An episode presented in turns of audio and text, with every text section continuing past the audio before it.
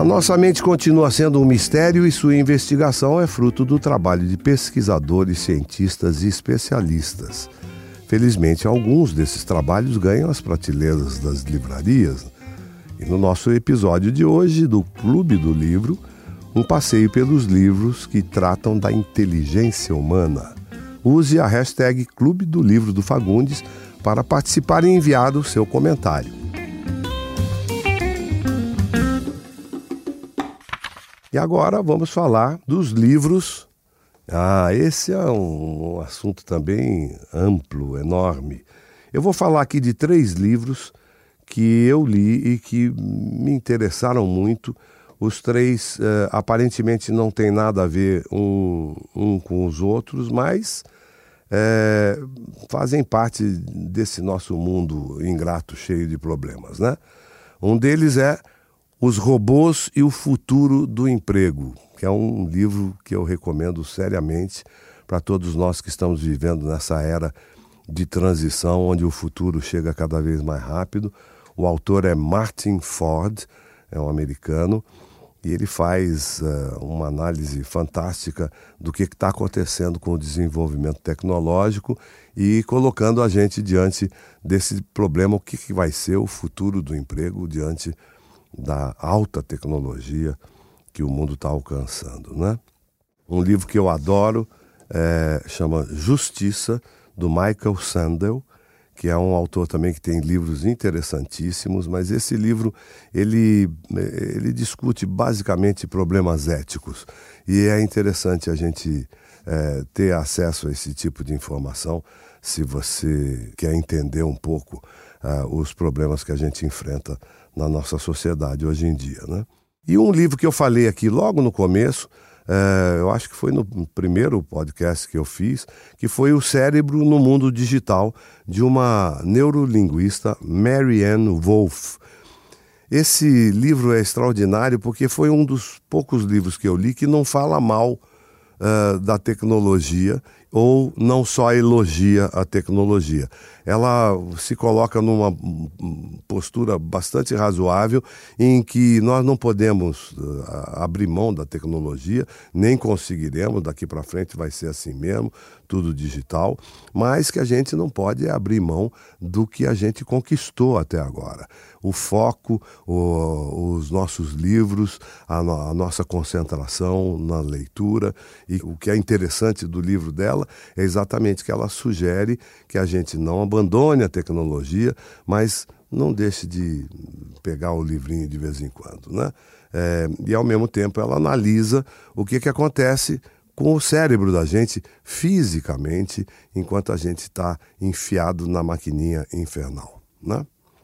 É, naturalmente, puxa vida, tem um milhão. Eu anotei aqui pelo menos uns 15 livros é, que eu acharia interessante é, recomendar, mas tem um particularmente que me, me toca o coração nesse momento que o mundo está vivendo, são dois cientistas políticos, o Stephen Levitsky e o Daniel Ziblatt, que escreveram, que chama Como Morrem as Democracias.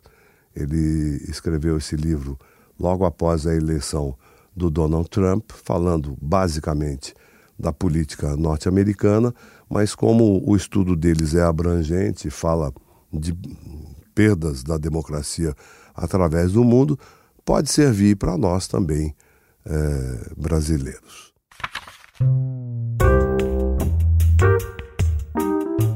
Como eu disse, de vez em quando, eu. De vez em quando não, de vez em sempre, eu leio coisas relacionadas à minha profissão. Né? Então, é, o relacionado à minha profissão dessa semana está sendo uma biografia do João Caetano. A gente ouve falar, tem o teatro lá, o Teatro João Caetano, é, mas ninguém sabe quem foi o João Caetano, né? Eu estou lendo uma biografia escrita pelo Décio de Almeida Prado, que é um grande crítico de teatro é, paulista já falecido, mas que deixou essa biografia quase completa do João Caetano. Estou adorando, né? E eu acabei de ler um livro do Philip Roth, que é um autor americano, morrido, morrido, hum, falecido uh, recentemente, um eterno candidato ao prêmio Nobel, uh, não ganhou, mas levou todos os outros prêmios de literatura nos Estados Unidos. E esse livro, por uma coincidência, é mais uma distopia, chama Complô na América. É, é curioso como os americanos que têm uh, até hoje para nós as instituições mais firmes, mais fortes da, da democracia ocidental se preocupam com isso, né? Esse não é o, o primeiro romancista a escrever distopias nos Estados Unidos, né? O Philip Roth escreveu essa, é, que é uma meio distopia porque ele depois faz um, um final mais ou menos feliz. É, mas você vê um Jack London, por exemplo, que escreveu Tacão de Ferro, também é os Estados Unidos sob um sistema fascista. Você vê o Sinclair Lewis, que escreveu aquele Isso Não Vai Acontecer Aqui. São autores sempre preocupados com o que pode acontecer com as instituições democráticas, no mau sentido.